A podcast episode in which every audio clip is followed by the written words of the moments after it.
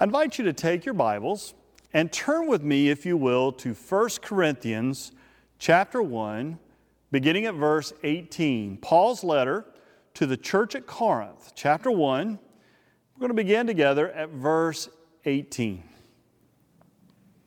where Paul writes For the message about the cross is foolishness to those who are perishing, but to us who are being saved, it is the power of God. For it is written, I will destroy the wisdom of the wise, and the discernment of the discerning I will thwart. Where is the one who is wise? Where is the scribe? Where is the debater of this age? Has not God made foolish the wisdom of the world? For since in the wisdom of God the world did not know God through wisdom, God decided through the foolishness of our proclamation to save those who believe. The Jews demand signs, and Greeks desire wisdom.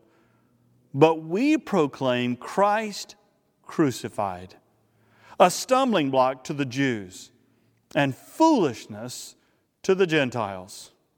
But to those who are called, both Jews and Greeks, Christ is the power of God and the wisdom of God. For God's foolishness is wiser than human wisdom, and God's weakness is stronger than human strength. Will you pray with me? God, we give you thanks for your holy word and for this privilege of studying it together. And now, as I stand before these, your people, I pray that this would be your message and not my own through the name of Jesus Christ. Amen. The cross. It is the symbol of our faith. The cross, it's the, the symbol of the gospel.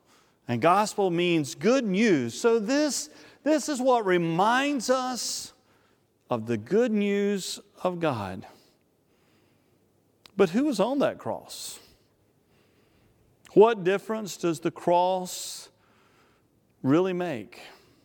Paul tells us the cross is like a stumbling block for many. It, it's true in Paul's day, it's even true in our day. And, and I think that's pretty understandable. The cross, what an odd symbol for us to have. The cross, well, it was the instrument of the death penalty in Jesus' day, in Paul's day.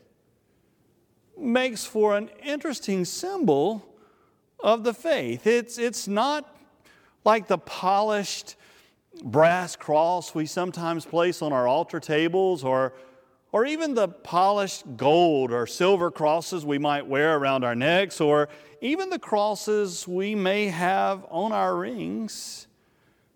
Sometimes, even the cross that we might find in a stained glass window, that's, that's not the way the cross of Jesus looked. It was a, a rugged wooden cross, it was a blood stained cross. I, I wonder, wonder if, if Jesus' cross was a new cross, or wonder if that cross had been used before. That would be interesting, wouldn't it? That that cross had held someone else before it held our Lord.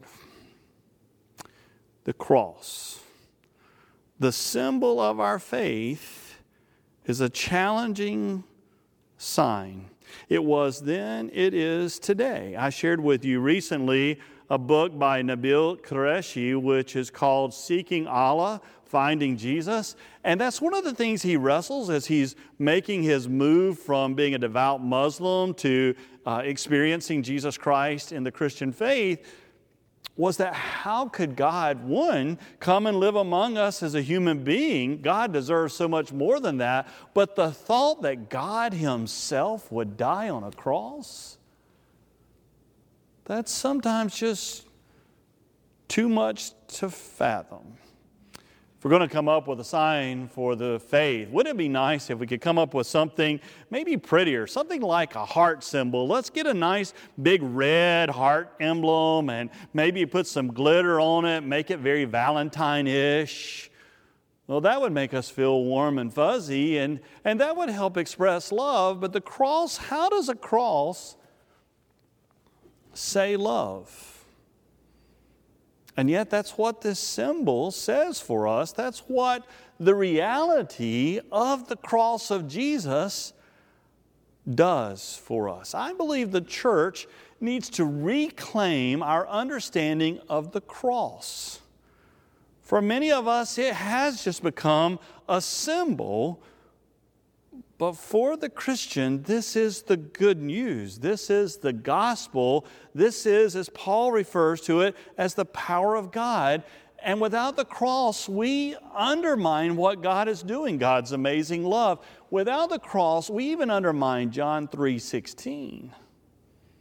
Remember, context means so much. When you read the scripture, many of us quote John 3:16, "For God so loved the world that he gave his only begotten son so that whosoever would believe in him would never perish but have everlasting life." That is gorgeous. Now back up a couple of verses to John chapter 3, verse 14 and 15. And what we read in the scripture is, and just as Moses lifted up the serpent in the wilderness, Remember that story? How in the Exodus, when the people were murmuring against God, poisonous snakes appear. They begin biting the people, and, and God tells Moses to take one of the serpents, put it on his rod, hold it up, and if the people looked and saw the serpent that was now lifted up on the rod and believed, God would be able to heal them. Jesus says in his conversation with Nicodemus in John 3, verse 14, and just as Moses lifted up the serpent in the wilderness, so must the Son of Man be lifted up, that whoever believes in him may have eternal life. And then, for God so loved the world that he gave his only begotten Son. You see, even that beautiful scripture is about this cross. The Harper Collins Study Bible, the notes say that understanding the significance of the crucified Jesus is essential to the spiritual healing that he provides. Paul is writing to this church at Corinth and he shares with them I didn't come trying to preach something that was really eloquent to you. I didn't try to come and, and use all these words of wisdom and art to try to convince you. I just tried to speak the tra- plain truth.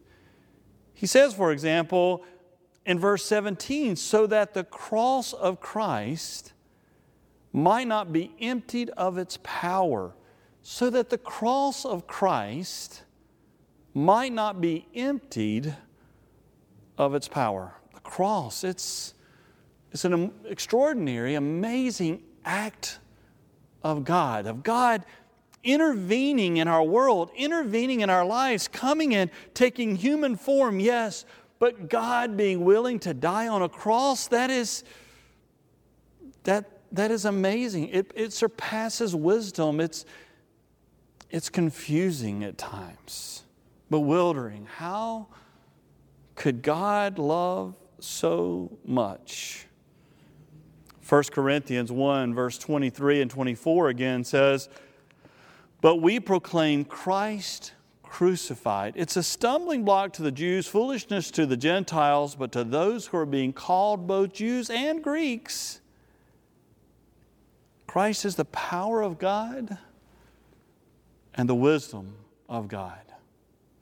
Peter in Acts chapter 2, following Pentecost, when the outpouring of the Holy Spirit has occurred and he's preaching to the crowds that, that were listening. After he proclaims who Jesus is of Nazareth, he then goes on to say in Acts 2, verse 36, Therefore let the entire house of Israel know with certainty that God has made him both Lord and Messiah, this Jesus, whom you have crucified the crucifixion. Paul says in Romans 1:16, "For I then am not ashamed of the gospel, for it is the power of God for salvation to everyone who has faith, to the Jew first and to the Greek." You see, rather than being um, an emotional kind of love, a sentimental kind of love that we could do with the Valentine heart and a little glitter. The love of God for us is sacrificial love. It's costly love. You know, anytime we love someone, it changes us and it begins to be expensive. You enter into a relationship with someone else, and all of a sudden you're no longer simply thinking about you, but you're thinking about them. It's no longer just your schedule, but you're thinking about their schedule and their lives, and how can you be there to support and care for them? And it's costly. What can I do to show someone that I love them? You have children, you know the story. The moment you have children, it is no longer about you, it is no longer about your life.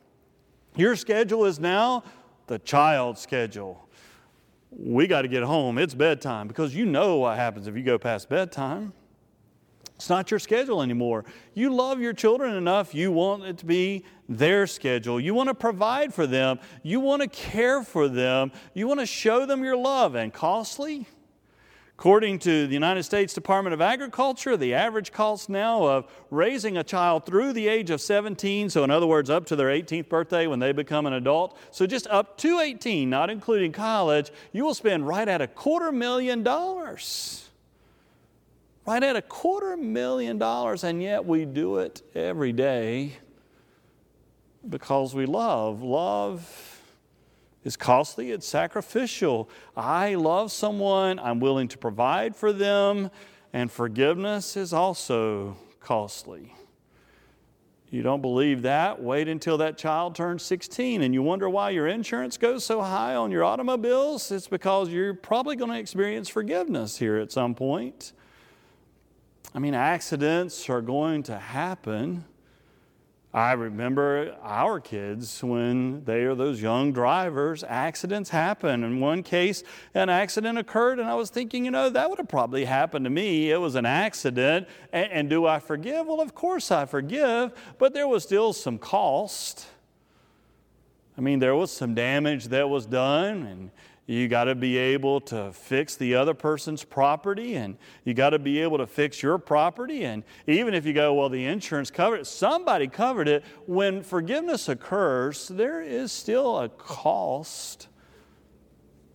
So, love and forgiveness tend to be sacrificial.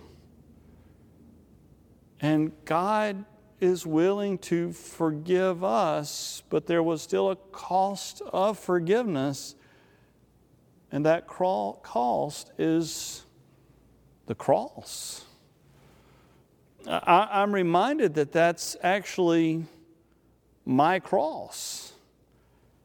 And the beautiful thing that we have that Paul says can be so confusing to so many people is that this God that we have, this powerful God who can create the world by simply saying the words, this God loved us enough to intervene in our lives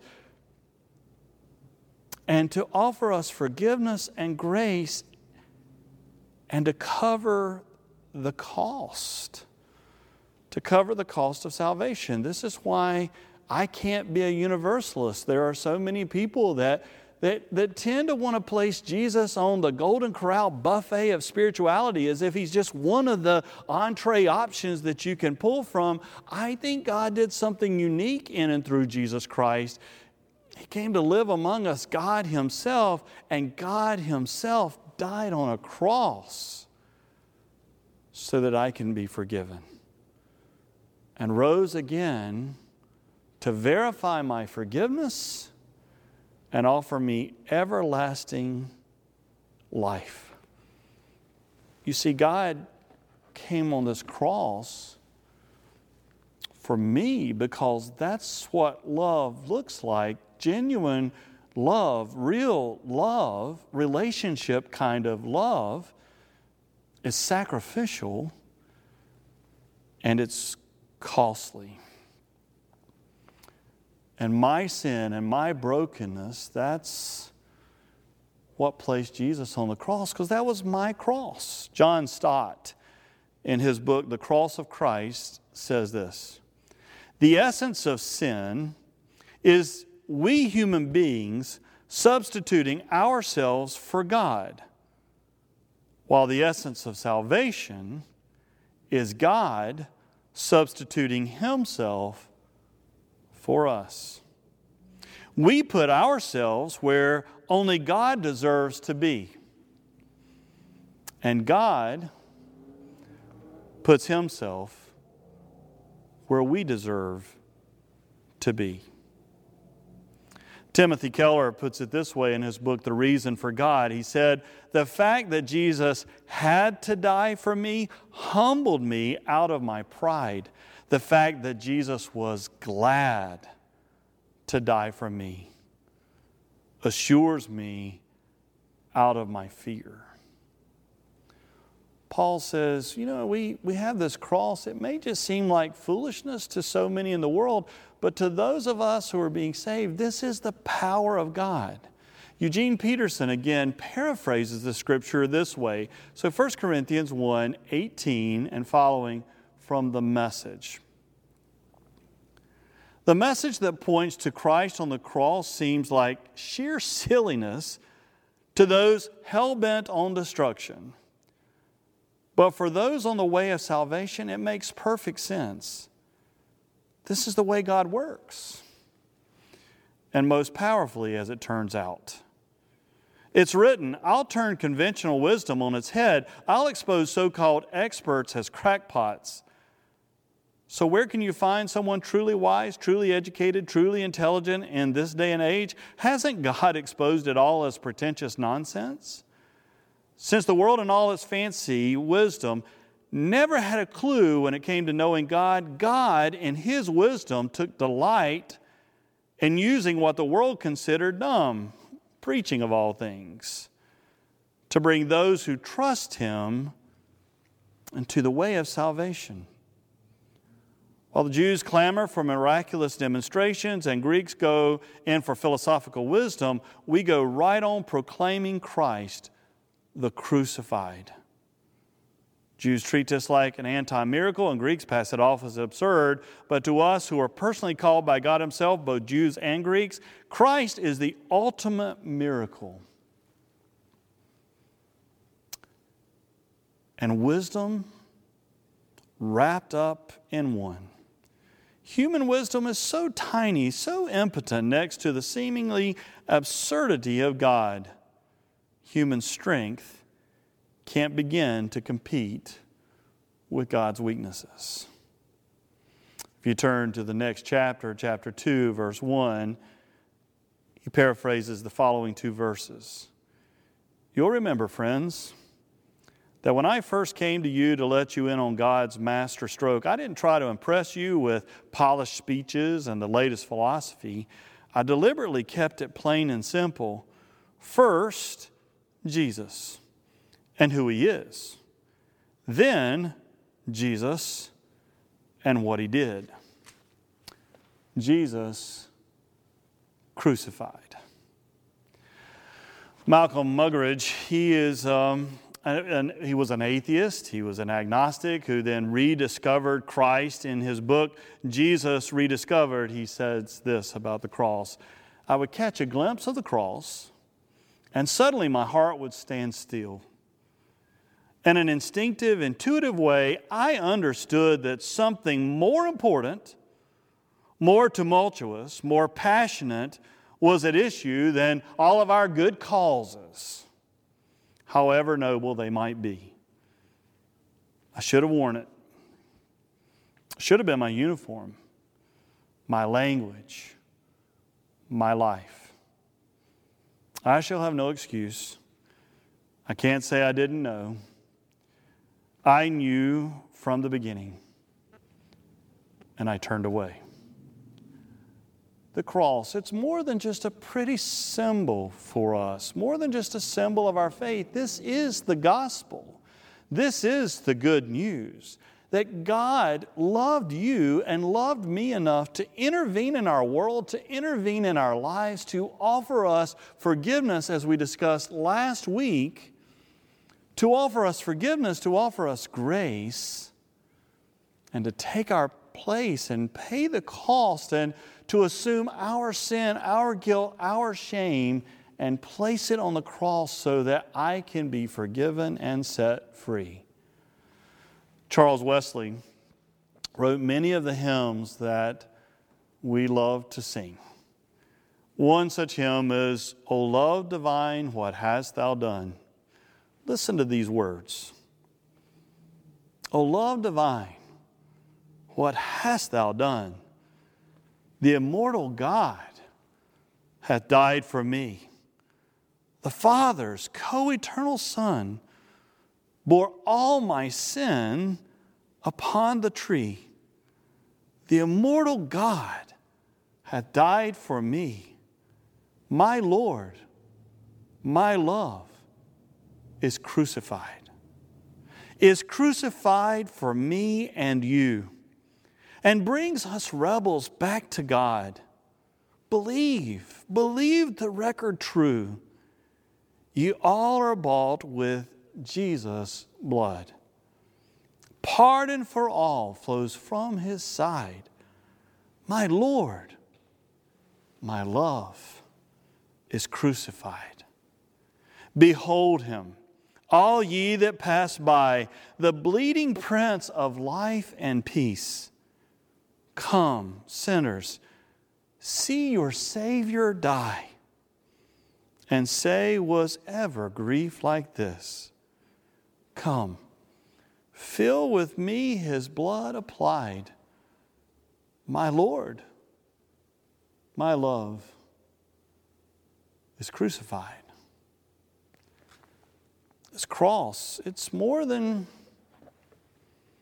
something on a ring, something around our neck, something in the stained glass. This is, as Paul says, the gospel. It may seem like foolishness to some, but to those of us being saved, this is the power of God. A heart or a cross? Which one says, I love you the most? I'll go with the cross. In the name of the Father, and of the Son, and of the Holy Spirit. Amen.